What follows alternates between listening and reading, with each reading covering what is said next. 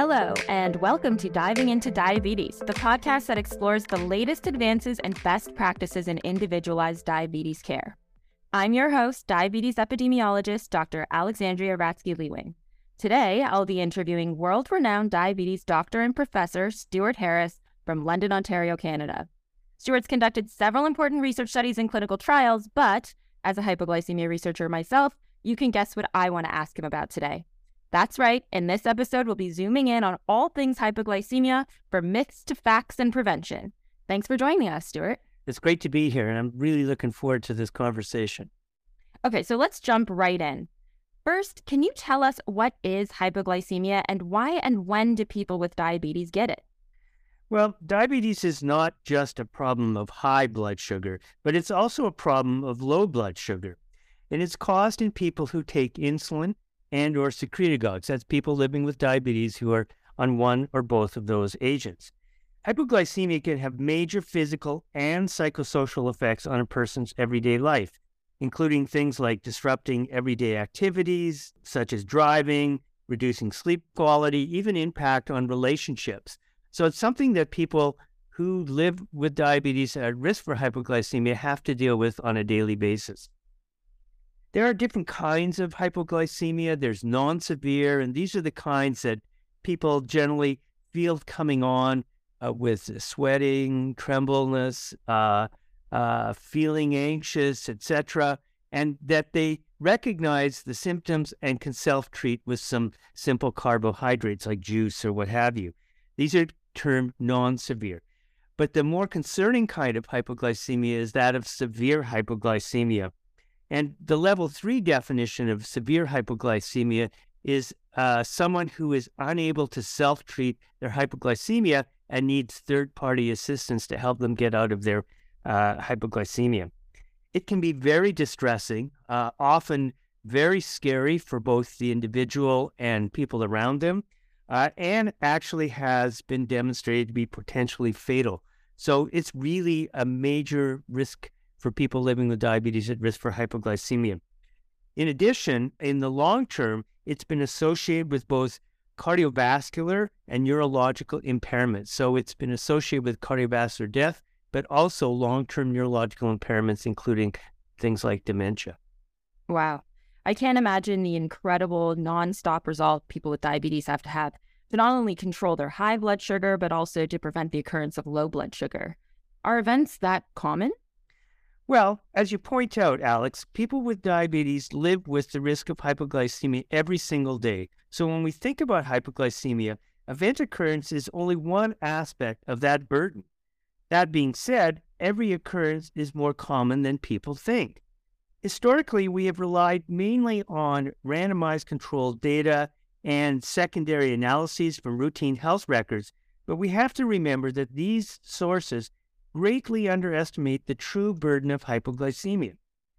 For one, trials are generally highly controlled and usually actually exclude people who are at high risk for events. And number two, health records are generally restricted to events that are treated by professionals in a medical care setting. And this is a major issue given that health records generally fail to capture up to 95% of true severe hypoglycemia events which are generally more commonly treated at home by family and friends. And moreover, they ignore virtually all non severe events because these rarely get documented in, in charts and in uh, hospital uh, emerge departments. So, real world research that accounts for the experiences of people living with diabetes has only really emerged in the, over the last 10 years. And these studies, particularly those that were conducted prospectively over a relatively long time period, suggests that the burden of severe hypoglycemia is actually quite alarmingly high. In the recent informed study that we conducted, that you know very well, Alex, uh, people with diabetes on insulin and or secretagogues experience severe hypoglycemia at a rate of five events per person year, with about a third of those experiencing at least one severe hypoglycemia in the previous year. And I know that we've when we've talked to clinicians, uh, they've been shocked at these rates. Those really are impressive data, especially considering that current analyses of healthcare records report event rates as low as 0.0096 events per person year. But as you say, these studies capture only the very small minority of events treated in hospital. I've often heard researchers refer to this as the tip of the iceberg. Okay, so you've provided very compelling evidence that hypoglycemia is a major problem in diabetes, uh, likely far more common than previously thought. But it seems to me that there's still a prevailing conception that hypoglycemia is a bigger issue in type 1 diabetes than it is in type 2 diabetes. Would you say this is true? Well, it's a really good point. Firstly, hypoglycemia is not a problem for people with type 2 diabetes who are not taking insulin and or secretagogues, but it is a concern for people who are. I think there's a common misconception that hypoglycemia does not happen in type 2 diabetes, but clinical evidence suggests that it happens more often than pe- people may realize.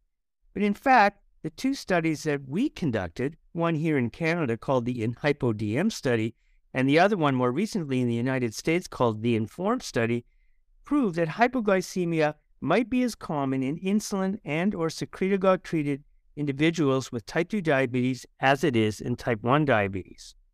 Mm, that's super interesting data. But I do wonder what the translation of your research has been in practice. Do you think clinicians are as aware or mindful as they should be about hypoglycemia? Well, the short answer is no, Alex. Often I hear clinicians say hypoglycemia doesn't happen to my patients. Well, let me tell you, it does. There are lots of reasons why a patient might not disclose their events to you. For example, concerns about potentially losing their license or recall, apathy on, be, on behalf of the individual living with diabetes, or concern that their physician may have, have apathy towards hypoglycemia. So, my question to you as a clinician are you inquiring as carefully as you should be about hypoglycemia? For example, one study showed that between 17 to 26% of people with diabetes are not even asked about hypoglycemia during routine encounters. And alarmingly, uh, our studies have shown that patients who do not always report their hypoglycemia also have about twice the number of events. Interesting. Do you think that underreporting by patients and that potential underrecognition of hypoglycemia by their care providers is a barrier to its effective clinical management? And how do you manage hypoglycemia in your practice? Well, I agree. I think it is a barrier. So, first off, know the research evidence and act on it. Make sure you probe patients who take insulin and or secretagogues about their risk and experiences related to hypoglycemia and believe them when they talk about it. When in doubt, assume that hypoglycemia is occurring or will occur. This mentality personally helps me overcome the potential limitations of patient disclosure or non disclosure, and even my own fallibility in always or effectively querying events during routine appointments. Secondly, prepare patients. I educate them on recognizing the signs and symptoms of low blood glucose levels, not on just a single occasion, but routinely during uh, follow up encounters, and promote the effective self management, including appropriate carbohydrate intake, uh, dose adjustments, particularly as it relates to insulins, exercise regulation, the five to drive rule around uh, uh driving and, and reducing risk for hypo during uh, when people are driving, and consider clinical strategies to prevent hypoglycemia. Yes, events are preventable. So, use of newer therapies that are safer confer no risk of hypoglycemia. In my practice, I really try and minimize, whenever possible, the use of secretagogues in type 2 diabetes, especially in combination if, uh, with, if they're on insulin therapy as well. And also use newer, safer, longer, second generation uh, basal insulins because they reduce the risk for hypoglycemia, particularly overnight or nocturnal hypoglycemia. And the importance of de-intensification of diabetes treatments in elderly patients at high risk for hypoglycemia.